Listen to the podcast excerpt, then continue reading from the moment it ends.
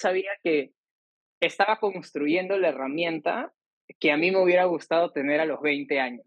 La base de todo es la constancia. Eh, ¿ya? Eh, van a haber días buenos, van a haber días malos. Yo he tenido días en donde he tenido 3.000, 4.000 vistas y después días en donde hay artículos que me, o sea, me he matado investigando, he hecho mucho research, muchas entrevistas, etcétera, y no logra lo que logró el artículo que escribí en dos horas el domingo antes de publicarlo el lunes. La suerte en sí es como la intersección de dos líneas, ¿no? La línea de, del talento, la habilidad, que lo construyes. O sea, suerte es estar en el momento correcto y ser la persona adecuada para que las cosas sucedan.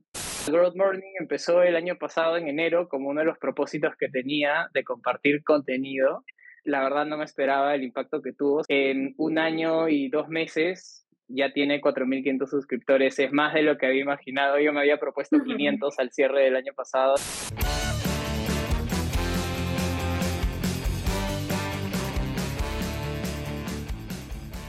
Bienvenidos a este episodio de Peruanos que Inspiran, espacio donde buscamos visibilizar a cada vez más peruanos que la rompen en lo que hacen y apuestan por el Perú.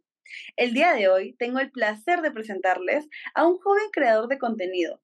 Él es apasionado por el growth y desarrollo de producto. Tiene un blog llamado Growth Morning con más de 4.500 suscriptores siendo así el top 3 dentro de Perú. Habla ahí de temas de startup, de gestión de producto, de growth, es Product Owner en Laureate Education Perú y mentor en Star UPC. Es ingeniero industrial de profesión, corredor por pasión y un gran entusiasta del café. Con ustedes, el gran Diego Flores. Muchas gracias, Ale. La, la introducción suena, suena bastante bien. Muchas gracias por esa intro. Estoy súper feliz de estar aquí. Para esto, yo no le había puesto cara, digamos, a la persona que hacía el blog, porque yo sí había leído el blog, me veía también, este, lo comenzaba a ver, ¿no? Por LinkedIn, y de la nada, cuando comencé a ver a la persona que estaba detrás, dije, wow, qué chévere las cosas detrás de todo este contenido que genera. Y bueno, una de las primeras preguntas que hago ya para, para aquí romper el hielo con las personas que nos están escuchando, es que nos puedas decir quién eres, fuera de esta descripción así de LinkedIn que acabo de hacer. esa, esa, pregunta es, eh, eh, es bien filosófica, ¿no? Pero creo que si lo podemos resumir en, en dos partes, en lo profesional, eh, creo que tuve la suerte de arrancar mi carrera de frente en la industria digital. Tuve la, suerte que empecé práctica súper joven, en, en, sexto ciclo, pasé por Belcor un año en estrategia comercial, de ahí tuve un corto tiempo en finanzas, en, en Alicorp, yo siempre he creído que el que no sabe de números está perdido, sea la profesión, el cargo que tenga, tiene que conocer sus números. Esa, esa frase es clave y me ha acompañado en toda mi carrera, saber tus números. Eh, después tuve la suerte de regresar a Belcor y en octavo ciclo se me dio la posibilidad de ser contratado. La verdad que fue una experiencia súper, súper retadora porque tenía que llevar tesis, seis cursos, este, tenía en ese momento una relación, quería ir al gimnasio y además tenía que trabajar más de 45 horas a la semana, así que fue la época más multitasking que tuve y, me volví un poquito adicto ahí al, ritmo. Eh, tuve la suerte de entrar como product owner y digo suerte porque justo me ascendieron como analista y renunció a una product owner, así que no, no tuvieron mejor idea que, que volver al, al, más barato y al, al más joven del equipo Product Owner. Así que súper genial la experiencia, me capacitaron, me, me, encantó el mundo de gestión de productos. Era súper curioso cómo lo que tú veías en una aplicación y decías, ah, ¿cómo se hará eso? Pues, ¿no? Y estar del otro lado, entendiendo cómo se hace, entendiendo que el rol de negocio es ni siquiera es codear o entender el código, sino es trasladar realmente las necesidades como tienen que ser y el equipo técnico tiene que, trasladarla, el equipo de diseñadores, etc. Súper bueno. Eh, de ahí quería probar algo un poco más dinámico, un poco más rápido y justo empezaba el boom de las startups. Tuve la suerte en ese momento moverme a Globo. Eh, me muevo a Globo, después creo que a la semana anuncian la compra de pedidos ya, pedidos ya había comprado luego, yo no entendía qué estaba pasando, si me iban a votar, si se había acabado todo. Entonces, genial la experiencia y la etapa en industria de delivery fue fenomenal. De hecho, varios de los artículos que están en Growth Morning son de, de ese momento, porque a pesar de que fue poco tiempo, un año y medio, poco más, la experiencia fue brutal, aprendizaje súper rápido, súper bueno. Lanzar la operación de una aplicación como Pedidos en Perú no es fácil, sobre todo si está un competidor tan grande como Rappi pero fue increíble. Teníamos un equipo asombroso, la jefa que tenía en ese momento era espectacular, me enseñó muchísimo y ella me dio la oportunidad de, de ascender nuevamente, eh, de ascender de analista a pasar, digamos, especialista en Globo, que teníamos, digamos, un presupuesto más acotado y pedidos ya entraba a romper el mercado y romper el mercado tenía mucho presupuesto de marketing, pero también tenía presupuesto en, en people, ¿no? Entonces, crecieron los equipos comerciales de marketing y demás, y uno de los equipos que creció fue el de estrategia o, data de marketing, y, me dieron esa posibilidad de liderar equipos, súper joven también, súper retador. Eh, yo siempre creo que te ascienden porque demuestras muy, muy, buenas habilidades en tu trabajo, pero no necesariamente porque vas buen jefe. Y la curva de aprendizaje de jefe es muy dolorosa porque ya no solo te involucra a ti, sino involucra a más personas. Así que Ahí aprendí bastante y creo que sigo aprendiendo. Eh, eventualmente eh, se dio la posibilidad de, mi, jefa sale de pedidos ya y teníamos que repetir la historia en Auna, en un emprendimiento corporativo que se llamaba Farmauna. La verdad la experiencia ahí cambió un poco. Pasábamos de ser una startup con mucha autonomía a pasar a reportar a, a un directorio, justificar nuestras iniciativas, pero teníamos los recursos, el equipo, así que fue una experiencia increíble este, que finalmente, digamos, por el contexto de las startups, el fundraising y demás, este, a mí me tocó tomar una decisión, justo se me, se me abrió la posibilidad de moverme a Loret, este, una, actualmente la, la, que es mi jefa la conocí en el, en el proyecto de, de AUNA, congeniamos súper bien y cuando vio la posibilidad, este, me preguntó si estaba buscando, la verdad no estaba buscando, pero se dio, me encanta la industria de educación, y creo que para resumir un poco lo que he aprendido es, este, a mí me gusta mucho el ritmo dinámico, el ritmo digital, pero sí he definido más o menos las áreas o las industrias en las que quiero estar y esas áreas son educación, que tengo la suerte de trabajar ahora acá, salud, que he tenido un corto plazo y eventualmente regresaré, y también alimentación y wellness, que esa, esa industria todavía no la he explorado, porque siento que si alguien eh, tiene educación o tiene acceso a educación, que el problema en Perú es el acceso, tiene una vida sana, este, tiene una cultura de prevención y no tanto de, ok, voy a ser proactivo cuando me, voy a ser reactivo cuando me enfermé, este, y sobre todo tiene una buena alimentación balanceada. Perú es súper rico en los superfoods y mucho, muchos este, alimentos nutritivos. Siento que puedes tener una vida súper sana, ¿no? Entonces, en algún momento trabajaré o emprenderé ahí, pero eso es un poquito en lo profesional.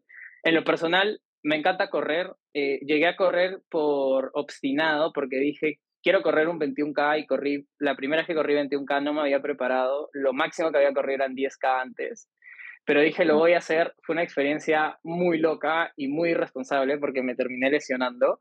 La segunda, la tercera y la cuarta vez que corrí, este, ya me preparé mucho más, tenía el implemento correcto, las zapatillas, etcétera, aprendí bastante de eso y actualmente eh, me estoy preparando para mi primera maratón. Me gusta mucho probar deportes, he hecho de todo. Actualmente juego tenis, pero antes he hecho box, muay thai, fútbol, he hecho de todo. Y nada, Growth Morning empezó el año pasado en enero como uno de los propósitos que tenía de compartir contenido personalmente no, no, ponía mi cara porque no, no me siento tan cómodo frente a cámaras todavía, pero quería compartir algo y sabía que me gustaba escribir. Ya antes había escrito algunas, algunas cosas más personales y quería probar por ahí. La verdad no me esperaba el impacto que tuvo, seguramente más adelante te cuento cómo fue, pero en un año y dos meses ya tiene 4.500 suscriptores, es más de lo que había imaginado. Yo me había propuesto 500 al cierre del año pasado y ahorita eso es nueve veces más de lo que esperaba. Y nada, mucho trabajo y la verdad estoy disfrutando mucho de eso, que creo que es lo importante, ¿no? Porque si quizás tomara más tiempo y me golpeara un poco más en lo, oye, esto es un trabajo, no lo veo tanto así, no lo veo más como es una parte de mí. Y de hecho, muchas cosas de la preparación que tengo que hacer en mi trabajo me sirve para Growth Morning y viceversa. Entonces es como estoy en un constante trabajo que disfruto, trabajo de lunes a domingo y la verdad no me quejo hasta ahora. Y sabes qué me parece algo súper interesante, es la gran como variedad de cosas que, que, me acabas de decir, es como en tres minutos, es como todas las cosas por las que has pasado y, y experiencias que creo que han sido como grandes escalones que han avanzado bastante rápido. De hecho, hasta en el tema, por ejemplo, de, del, del, deporte, ¿no? Que mencionabas, que claro, primero te aventaste, que creo que como en casi todas las experiencias que me has contado se puede hacer la misma analogía. Como que te aventaste, pues se sufrió al principio porque hubieron muchos baches, pero bueno, ya estabas ahí y como que aprendiste en el camino y ya, y escalaste y avanzaste y así. Y es lo que me, me parece bien curioso de lo que me mencionas, es justo esto, ¿no? Como este ánimo de, de estar avanzando y de, y de como que creo que en general cambio y crecimiento, cambio y crecimiento cada rato, que es muy growth de tu parte, la verdad. Pero, ¿cómo es que ha sido este journey de hacer tantas cosas? Por ejemplo, ahorita retroceder y pensar, wow, por todas estas experiencias que he pasado, ¿cuáles han sido fácil tus mayores retos o en general cómo has sentido el journey? ¿Has como que ido de repente en piloto automático? ¿Sientes que lo has podido usar más, usar menos? ¿Cómo fue? Eso es una, una buena pregunta por ejemplo, ¿cuáles han sido los retos en cada una de las etapas? Creo que va, va cambiando con el tiempo, ¿no? Primero, aprender a hacer un montón de cosas este, a la vez, eh, sobre todo en la etapa en la que estaba estudiando, trabajando, este, queriendo hacer deporte, porque toda la vida he tratado de hacer deporte fue bien complicado porque era despertarme muy temprano, este, irme con una mochila gigante este, al trabajo, eh, ir al gimnasio o incluso antes de ir al, al, trabajo ir al gimnasio, de ahí trabajar todas las horas, de ahí salir corriendo, encima en ese momento no tenía carro, tenía que ir este, o en colectivo, que para la gente que no es de Perú son estos taxis de varias personas que no se conocen entre sí, tenía que llegar a la universidad, estudiar, si tenía examen era complicado y en la noche, este, por lo menos en ese momento, me, este, me, me, me, llevaba mi, mi enamorada en ese momento a mi casa. Pero era un día de cinco y media hasta las diez y media sin parar, siempre haciendo algo. Fue bastante retador, pero de hecho eso me preparó después, ¿no? O sea, me, eh, durante mi época en, en Belcorp, eh, y es algo que no conté, por ejemplo, emprendí emprendí con unos socios un, marketplace de salud mental que se llamaba Clivi. Y eso también aceleró muchísimo mi, mi, mi, carrera porque yo pasé de no hablar nada de, de la industria de growth a hablar un montón porque tuvimos mucha suerte de empezar a... Y uno, uno se va buscando esa suerte porque nosotros empezamos a mandar nuestro pitch a miles de personas, este, a muchas personas. Uno de los, de los founders, de mis socios, que hasta ahora es uno de mis mejores amigos, estaba siendo practicante eh, en un VC. Entonces él sabía más o menos qué tenía que decir nuestro pitch y todo. Íbamos a pitchar, eh, teníamos esta idea, nos bloqueamos una hora, nos preparábamos, veíamos el tema de stocks. Y éramos tan novatos que como dato curioso, cuando cerramos la startup, nos olvidamos de cerrar la cuenta del banco y empezó a generar intereses. Y dos años después, dos años después, nos llama el banco diciendo que teníamos una deuda como de 2.500 soles y teníamos que pagar.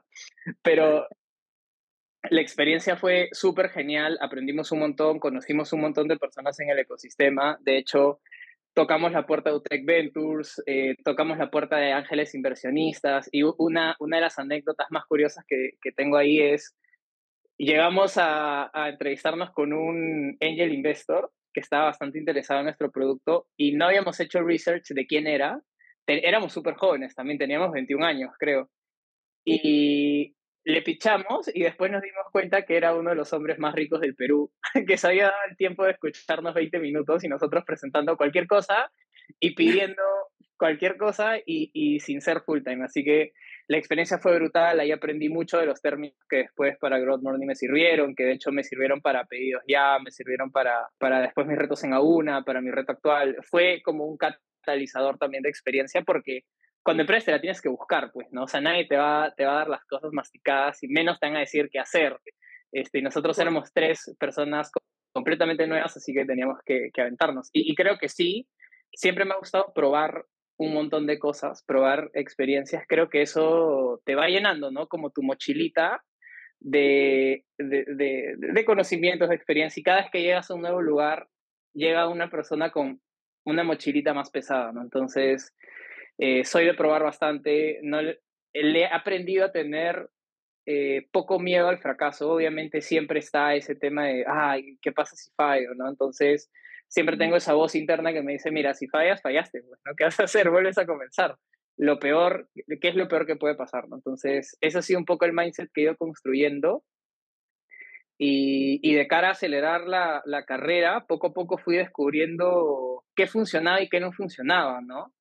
Este, no sé si, si, quieres entrar a esa parte que justo, justo escribí sobre eso en el, en el blog, si quieres ahí lo ponemos de referencia, pero poco a poco fui descubriendo que una de las formas más rápidas de crecer era hablando.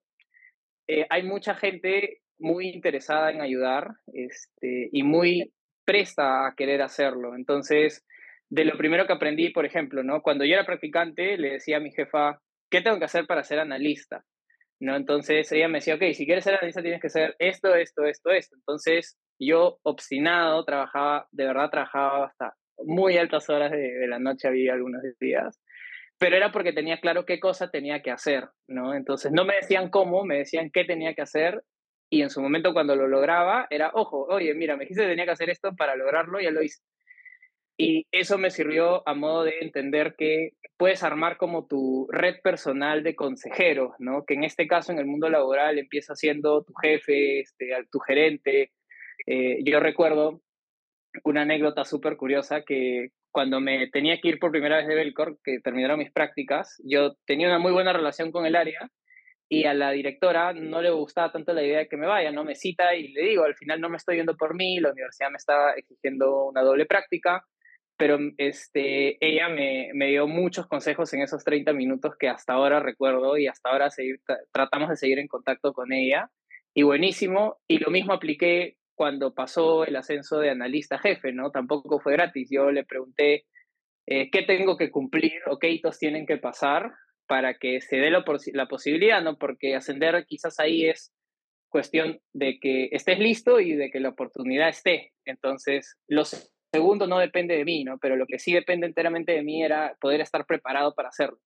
Entonces, si tenía como una hoja de ruta y que para eso son los advisors, creo yo, cuando tú tienes esos consejeros que tienen más experiencia o que ya han pasado por lo mismo que tú, que se, se ven, en, o sea, se ven en ellos en ti, es genial. Yo he tenido la suerte de construir buenas relaciones desde, desde los inicios de mi carrera, relaciones que mantengo hasta ahora.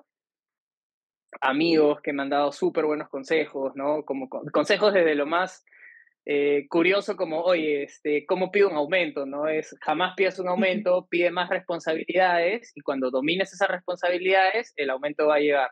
Obviamente esto hablando quizás en un mundo más corporativo, un poco más este, tirado al mundo de tecnología. Pero, pero bueno, eso, armar una red de consejeros, una red de confianza. Y ahí el principal consejo quizás que puedo dar es dos, ¿no? O sea, toca puertas. Hay mucha gente muy ocupada, pero también hay gente ocupada que quiere ayudar. Eh, así que no tengas miedo en tocar puertas, hablar a tu jefe, a tu gerente o a alguien que te inspire.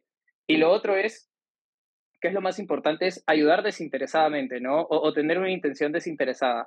Si bien todas las relaciones son de ida y vuelta, o sea, todas las relaciones tienes que dar para recibir, muchas veces, sobre todo cuando estás construyendo estas relaciones, tienes que ver cómo aportas valor, ¿no? Y muchas veces tu aporte de valor es hacer bien tu trabajo.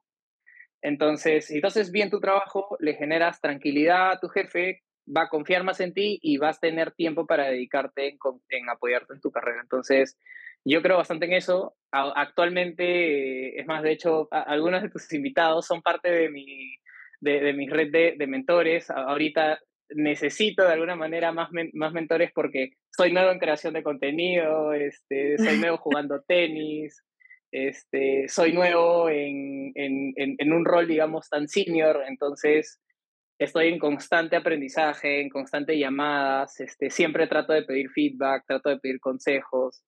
Y, eso es un poquito como, como, ha acelerado la, la carrera. Me ha gustado mucho eso último que has dicho del tema de, de los advisors o estos consultores que uno mismo va creando, como esta red de contactos de, de una especie de mentores, ¿no? Que te pueden ayudar en cosas como súper específicas, porque justamente en ese ánimo nace este espacio. O sea, de hecho, este espacio nace justo por eso, porque me di cuenta que así como tú también desde bastante joven había creado networking interesante que no quería dejar de perder y que sentía que yo solita me, llega, me llevaba esas conversaciones poderosas, ¿no? Como conversaba con el CEO de una empresa súper grande por algún, algún evento al que había ido y decía, pucha, ¿cómo me voy a quedar solamente yo con eso? Porque luego venían amigos y me decía, oye, veo que has hablado con Pepito, no sé qué. Y yo, sí, oye, y me dijo esto, esto. Pero este es como un repositorio de toda esa gente con la que he conversado y que tiene cosas interesantes que decir. Ya la encuentras acá. Y si alguna persona, igual también te lo digo para ti, Diego, y para los que nos escuchan, si alguna persona de aquí les parece interesante y lo quieren contactar para algo, escríbanme nada más y yo voy a ver ahí cómo podemos triangular la información y que se puedan contactar, porque la gente que viene acá en realidad es con toda la buena onda, yo no les pago, ellos toman su tiempo y deciden estar aquí, deciden prestarme su tiempo y su sabiduría para poder conversar. Un, punto importante ahí es, realmente desarrollar ese network o, o esas buenas relaciones es una ventaja injusta y ventaja injusta suena raro en español, el concepto correcto es unfair advantage, que es algo que tú tienes que el resto no tiene. Entonces, en un mundo altamente competitivo, en donde probablemente los skills que tengan las personas que están compitiendo contigo sean los mismos o mejores, va a ganar la persona que pueda tener mejores relaciones porque así se abren las oportunidades. Parece excelente que, puedas poner en contacto a las personas que estén interesadas con tus, tus invitados. De hecho, creo que yo soy el, más nuevo, tus invitados son muy cracks, así que aprovechenlo a, la gente que nos escucha. Y buenas es lo que dices porque, bueno, conectando un poco con lo que decías antes, que me, me encantó este tema de yo me he ido buscando un poco esa suerte porque creo que en eso radica mucho de la experiencia tuya y de varias personas que también han pasado por acá, ¿no? No es que llega tal cual la suerte, porque así como decías, tú no tienes que estar preparado para poder tomar esas oportunidades que llegan por suerte entre comillas, pero que en realidad no, las ha trabajado, ¿no? Uno ha visto qué cosa quiere hacer y ha tenido que ir a por ello, porque puede llegarte una oportunidad, tú no estar listo para poder tomarla porque no has tenido todo ese camino en el cual te prepares tú mental y también con, todas las, con, con todos los skills para poder tenerlos. Y una frase que quiero rescatar también, que dijiste, que me parece bien chévere y fácil para, para ir a la siguiente pregunta que tengo, porque la estamos dejando pendiente así con mucha intriga, es que dijiste, ¿qué es lo peor que puede pasar, no? Cuando tomaste una oportunidad, dijiste, ¿qué es lo peor que puede pasar? Y suena bien cliché, ¿ya? porque lo he visto en varias de estas este, cosas inspiracionales. Y yo no, no, no soy tan abstracta esas cosas. Pero me parece chévere de cambiar esa pregunta de qué es lo peor que puede pasar a qué es lo mejor que te podría pasar. Que creo que es una de las cosas que te ha pasado con el blog. Porque es como de, ah, ya voy a escribir. Yo no sé mucho de esto, pero espero 500, 500 suscriptores. Y de la nada vinieron más de 4.000 suscriptores en el primer año, ¿no? ¿Cómo fue crearlo y, y, por qué? Porque en realidad el crear contenido es pesado, o sea, es una chambita extra. Sí, sí, sí. mira, y, has dicho dos conceptos importantes este, que antes de responder esa pregunta me, me gustaría acotar. E, el, tema de la suerte, yo tenía un jefe que decía, y, y, al final eh, entendí por qué, ¿no? O sea, la, la, suerte en sí es como la intersección de dos líneas, ¿no? La línea de, del talento, la habilidad, que lo construyes, o sea, hay gente que nace con mucho talento, pero tiene que practicar para poder estar listo, para que cuando la línea de la oportunidad llegue, pucha, eso es suerte. O sea, suerte es estar en el momento correcto y ser la persona adecuada para que las cosas sucedan.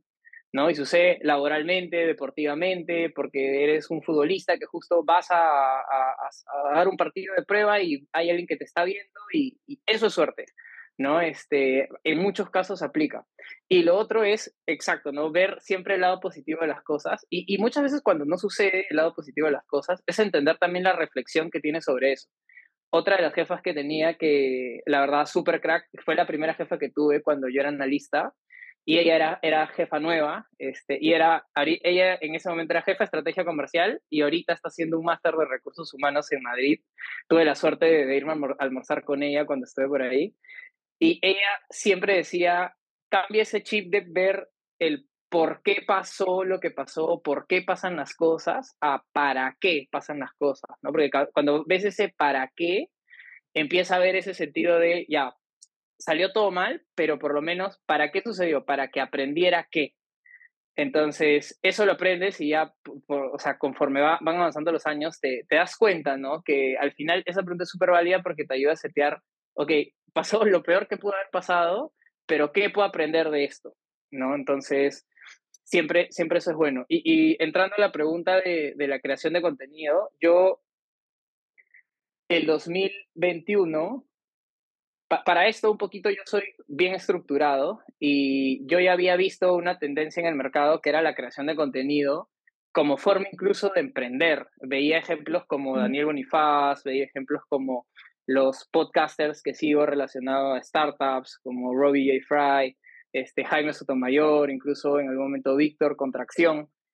Y veía que realmente comunicando, no necesariamente sin ser expertos, y para la experiencia en años que yo tenía, no necesariamente era, era catalogado un experto, entonces eh, quería empezar a crear contenido con el objetivo de poder construir un, un network. Así que inicialmente nace por eso y nace también porque había cosas que había vivido que llegaba y conversaba con algunos amigos y eh, me, daba cuenta que sí, era por el, el, ritmo que había llevado, por haber estado en pedidos ya, por haber emprendido. Yo conocía ciertas cosas que quizás con mis contemporáneos podía compartir. Entonces, cuando se cruza eso, de que veo un gran camino en la industria de creación de contenidos, con digo, oye, ¿sabes qué? A mí me haría muy feliz escribir sobre esto, que, que es algo que sé, este, voy a empezar, pues, ¿no? Entonces, si ahí buscas el primer artículo que lanzo, el primer artículo es el 3 de enero del 2021, porque ese día regresé de, de, la playa, creo que pasé el año nuevo allá, y llegué, lo primero que hice fue escribir y lanzarlo sin mucha ciencia, y, y ya, ahí empezó el primer, el, el, primer artículo y hasta ahora no, no hemos parado. Me parece buenazo cómo es que ha comenzado todo esto, porque claro, nació por la razón genuina de quiero compartir algo. Y siento que ahí está un poquito la magia de la gente que crea contenido, ¿no?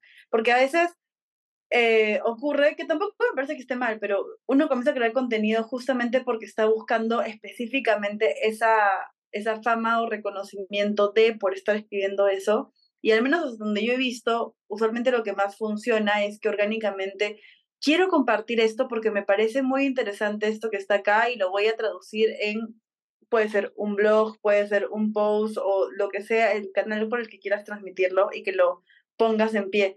¿Por qué? Porque siento que ese, ese gran por qué lo creas, de que es para poder compartirlo y desde que te encanta, hace que sea más fácil la continuidad.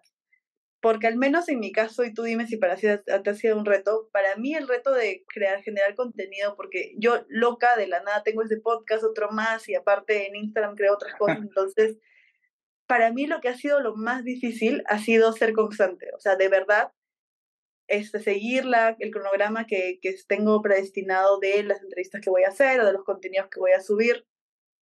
Y el por qué ha sido el, con el cual yo me estaba amarrando para decir, no, ya sí, me parece interesante y voy a seguir haciendo esto, ¿no? En tu caso, ¿cómo ha sido? ¿Te está gustando el episodio? Recuerda que este proyecto no es nada sin tu apoyo. Por eso no te olvides de suscribirte a nuestro canal de YouTube, dejar tu comentario, dejar tu like y seguirnos en tu plataforma de podcast favorito. Y también en Instagram, ahí voy publicando historias. Ah, ahí hay un concepto chévere que, de nuevo, o sea, yo no, no, no lancé el, el, el, blog con, esa, con ese criterio, pero ahora lo entiendo un poco más, que es el concepto del Ikigai, ¿no? Que creo que en resumen es la intersección de lo que el mercado está dispuesto a pagar, eh, en lo que eres bueno y en lo que genera un impacto positivo cuando digo que yo he estado viendo la tendencia de creación de contenido, es algo en lo que el mercado está dispuesto a pagar, ¿no? O sea, cada vez es más caro el costo de adquisición en redes sociales y, hay un boom de, de influencers de, en, Latinoamérica. Tenía la data de que como el 40% de personas tomaban una decisión de, de, compra después de ver un influencer y decía, wow, o sea, acá hay mucho, mucho mercado.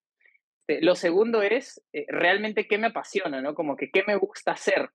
Y, ahí también está la razón de por qué no, no salí en TikTok o, no salí en Instagram, ¿no? Este, o no salí con videos, sino en formato de texto, porque es el que me gusta a mí. Entonces, empecé haciendo eso y el contenido estaba relacionado a algo que también me gusta. ¿no? Que eh, me gusta hablar sobre tecnología, sobre growth, sobre product management, sobre startups, porque hay cosas que no las sé y las tengo que buscar, las tengo que aprender y estoy todas las semanas en constante aprendizaje y eso es súper, súper interesante. Y además también sabía que estaba construyendo la herramienta que a mí me hubiera gustado tener a los 20 años. Entonces, ahí es donde decía, pucha, debe haber otro Diego en el mundo o una Diega en el mundo queriendo leer esto que le va a servir. Y en el camino, es más, de hecho, empecé y crecí bastante por eh, los, digamos, este, personas menores o analistas junior que les interesaba el tema y actualmente me sigue 40% son jefes y gerentes y 30% emprendedores y el resto es un perfil un poco medio senior, este, perdón, medio junior. Fue, fue cambiando porque aprendí tres cosas de la creación de contenido, ¿no? O sea, bueno, la base de todo es la constancia. ¿ya? Eh, van a haber días buenos, van a haber días malos. Yo he tenido días en donde he tenido 3.000, 4.000 vistas y después días en donde hay artículos que me, o sea, me he matado investigando, he hecho mucho research, muchas entrevistas, etcétera, y no logra lo que logró el artículo que escribí en dos horas el domingo antes de publicarlo el lunes. Entonces, hay días buenos, hay días malos. Lo importante es que más días buenos vas a tener si tienes más días. Entonces, lo único que que tengas más días es que trabajes, trabajes, trabajes crear contenido es cansado. Hay días que dices, voy a tirar la toalla y ya. Pero al final esto es una maratón, pues, ¿no? O sea, gana el que se queda. O sea, gana el que aguanta y, y algo que justo yo también escribía es, o sea, van a salir un montón de este tipo de creadores, ¿no? Pero el que va a ganar es el que se va a quedar al final. Y de ahí hay tres cosas cuando creas contenido en general. Este, tú puedes crear contenido desde tu experiencia. Y en mi caso comenzó así, ¿no? Empecé a hablar de qué es el CAC, qué es el Lifetime Value, qué, es, qué son los cohorts, un poco más de métricas, más como de marketing analytics, en donde yo estaba bien relacionado, ¿no? Después dije, ok, si quiero realmente agregar más valor, tengo que aprender mucho más. Y invertí en meterme en Reforge el año pasado, que es como una escuela global de growth. Aprendí muchísimo y dije, ok, todo lo que aprendo lo tengo que aplicar a este blog.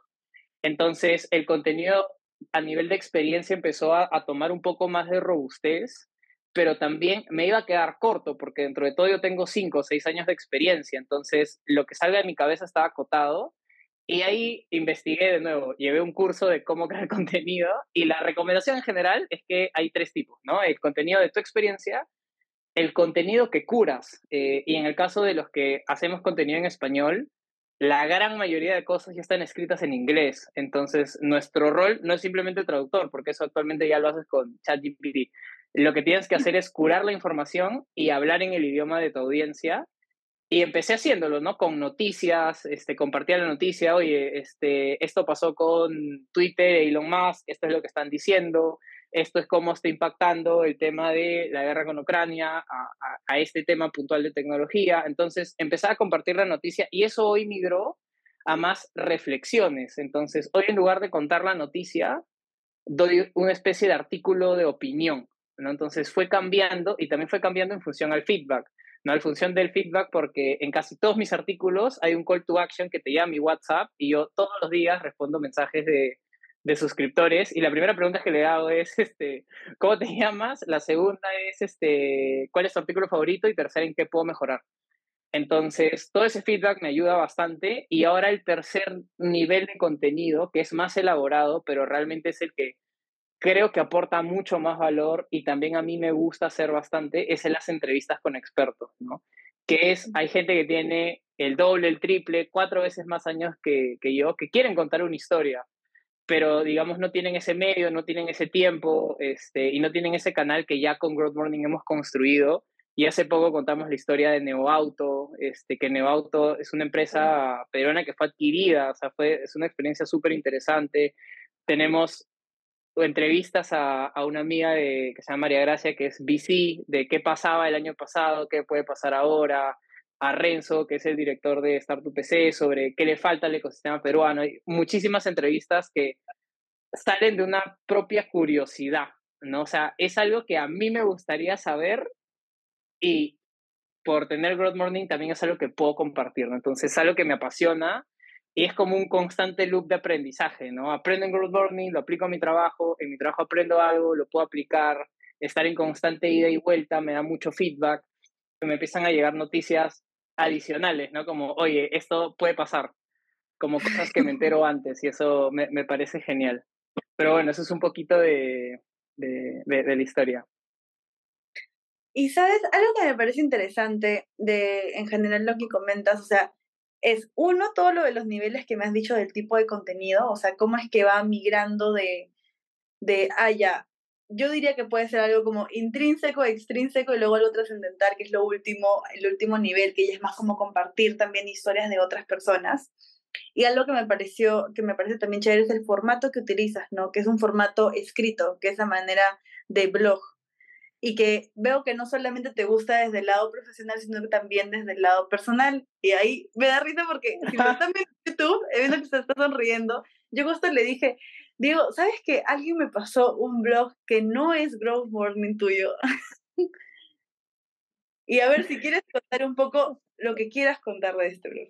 Mira, a, a mí siempre me ha gustado escribir, este, a pesar de que no, nunca lo he hecho a, modo profesional, bueno, o sea, Growth Morning sigue siendo nivel amateur, pero siempre me, me, me gustó escribir. Recuerdo que en el colegio teníamos, a mí me gusta la oratoria también y nos dieron un discurso y yo no quería decir ese discurso, quería hacer el mío, este, y hice el mío, me descalificaron, pero por lo menos este, pude haber dicho lo que yo escribí y que tuve algún reconocimiento de un profesor, de, me acuerdo un profesor de, de geografía me dijo, está buenazo, no sé por qué te descalificaron.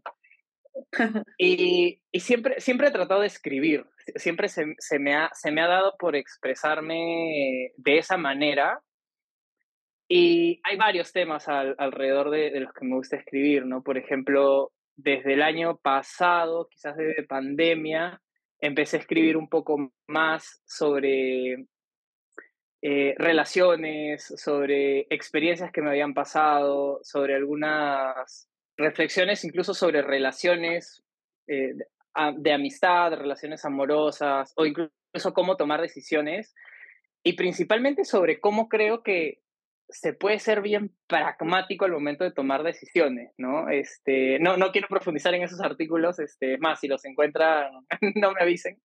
Eh, he escrito, por ejemplo, uno eh, hace dos años que es La matemática del amor, que si hay alguien que nos está escuchando acá para que se lo imagine, si, si ha llevado su curso de, álgebra, imaginemos que la, línea horizontal es el tiempo y la línea vertical es este, la intensidad.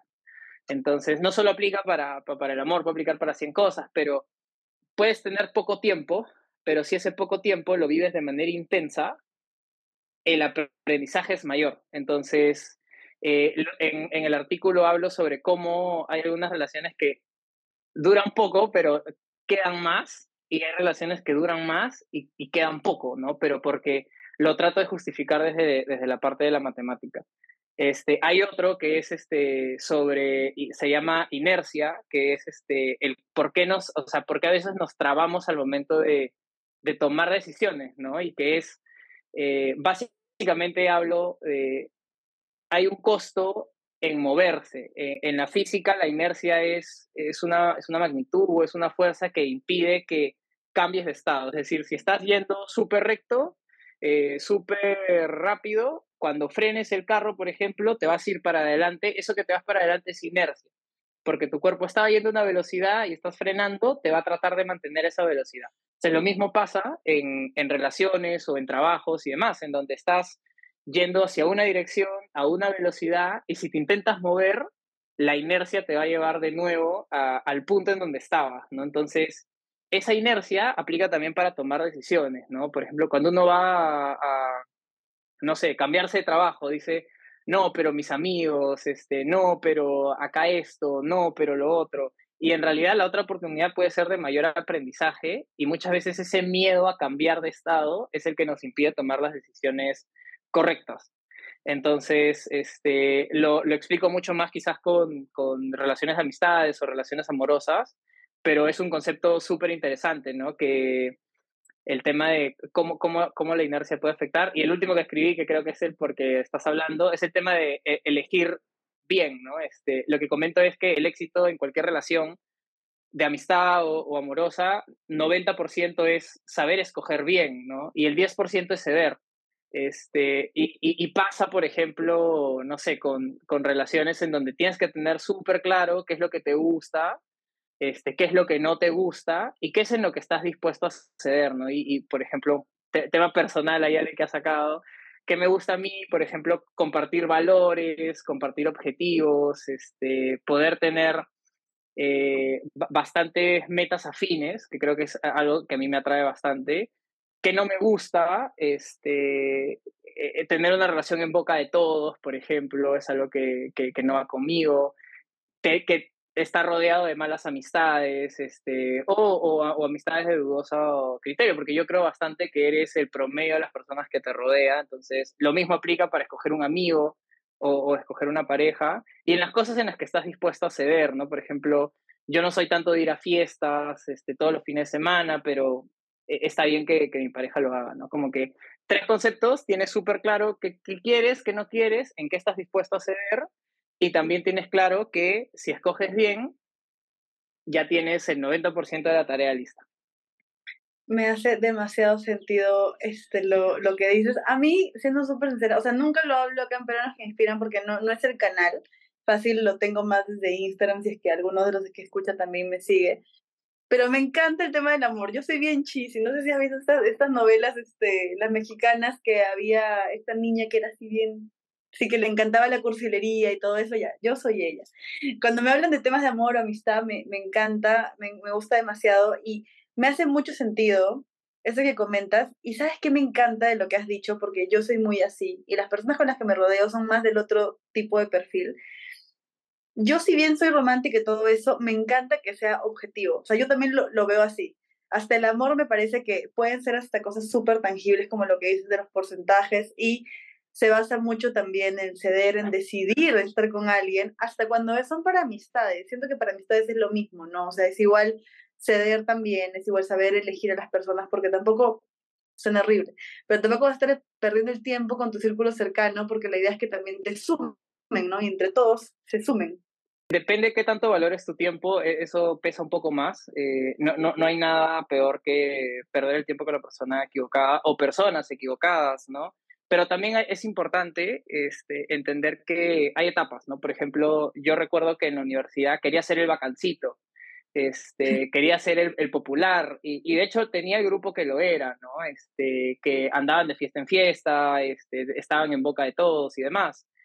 Y conforme fui entrando en el mundo laboral, empecé a conocer más gente, me di cuenta que realmente eso no era lo que quería, ¿no? Entonces, poco a poco fui buscando acortar mi círculo y, y, actualmente, por ejemplo, cuido muchísimo el con quién me rodeo, con quién converso, este, o a, a, quién introduzco a ese, a ese círculo cercano, porque es muy importante, ¿no? Hay un concepto que lo leí en el libro de Netflix, que habla sobre la densidad de talento. ¿ya? Ellos lo mencionan porque tienen una política de despido súper fuerte, que si no rindes te vas, y también hay mucha gente que se termina yendo, y ellos lo que dicen es, si tengo 100 personas, sin que 50 son promedio, este, prefiero quedarme con las 50 que son súper buenas para poder, para poder trabajar mejor, porque automáticamente si el promedio de las 100 era 5, pero de las 50 es este, 8, automáticamente subes 3 puntos, ¿no?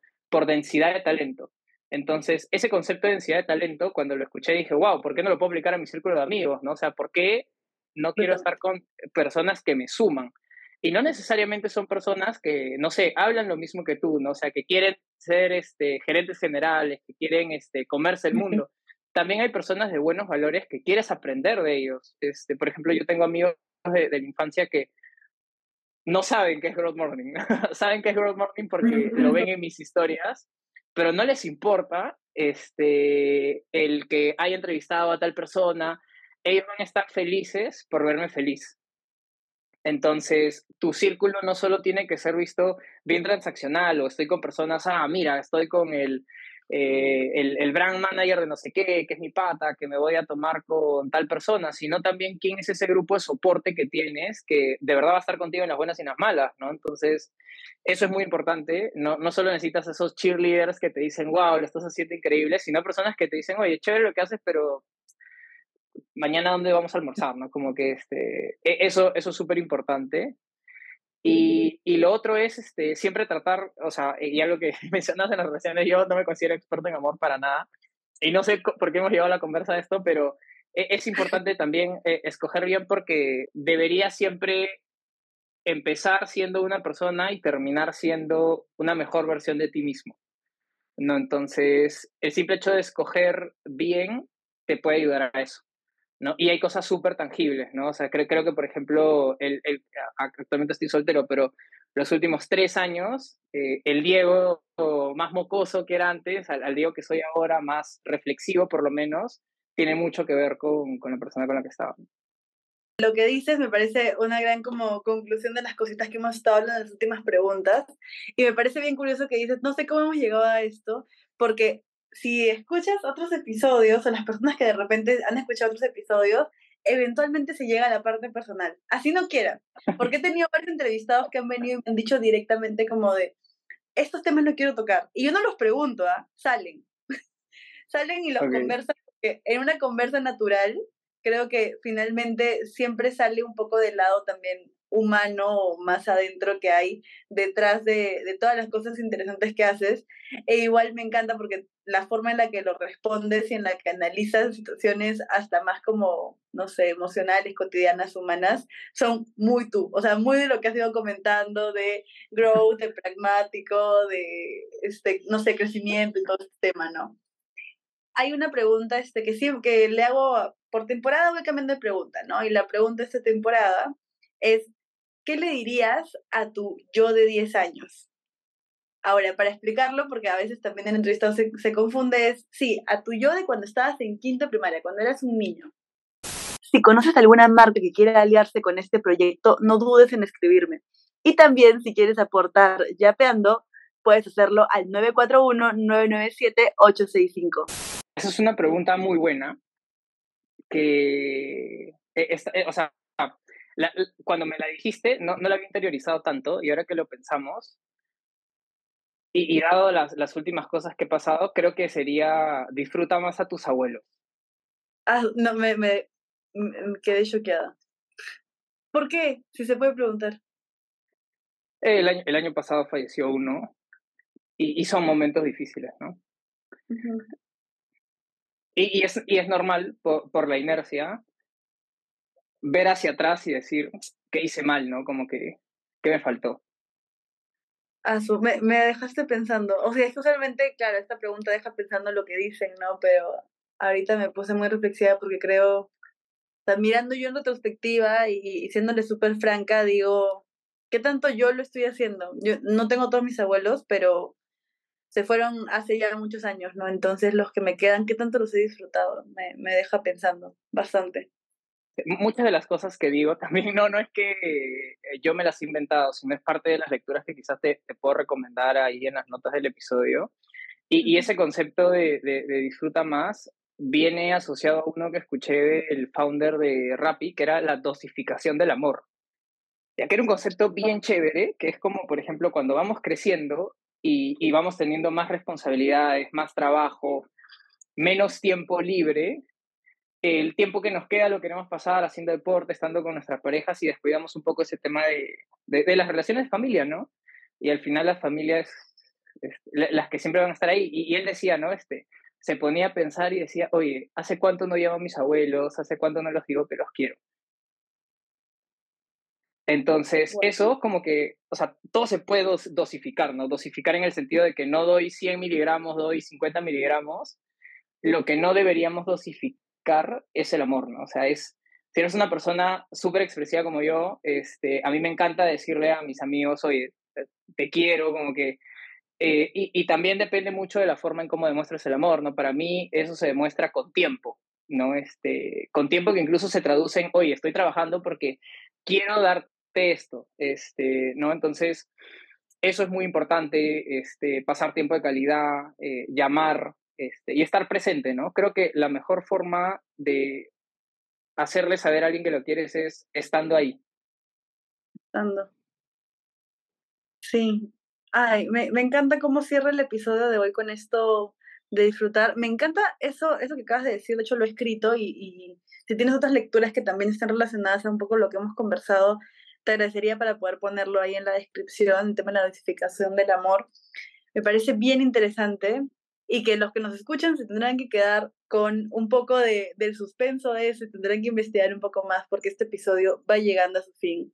Como les digo de las últimas preguntas, hemos hablado tipo de mil cosas, así que nada, primero te quiero agradecer por el tiempo, por haberte abierto. Sé que de repente no te gusta tanto hablar de la parte más como personal, pero dije, a ver, vamos a intentarlo. y ha sido súper chévere también lo que hemos podido conversar desde ahí. Agradezco también a los que nos están escuchando hasta este momento. Y te doy un último espacio para que puedas comentar alguna reflexión final si deseas, Cherry, a las páginas que quisieras que sigamos, y ahí cerramos el episodio. Eh, bueno, recomendaciones finales hemos hablado de muchas cosas. Eh, quizás algo que a mí me funciona bastante, eh, sobre todo cuando estás tan ocupado, eh, haces varias cosas, algo que te puede ayudar a optimizar tu tiempo es, para no perder el hábito de la lectura, son los podcasts. Creo que este es uno súper bueno. también hay otros de todos los temas. Si te interesan las conversaciones, hay buenísimos que ahí le voy a recomendar a alguien que los ponga. Está eh, Crack Podcast de, de, Osotrava, está Lex Friedman que entrevista gente también súper crack, hablan de temas súper interesantes, como también puedes escuchar audiolibros, que hay plataformas súper buenas, eh, en español, en inglés. Creo que es una buena forma de optimizar tu tiempo y mantenerte, este, mantenerte con, mucho, con mucha curiosidad. ¿no? Sea, creo que eso, eso es lo más importante, siempre estar curioso.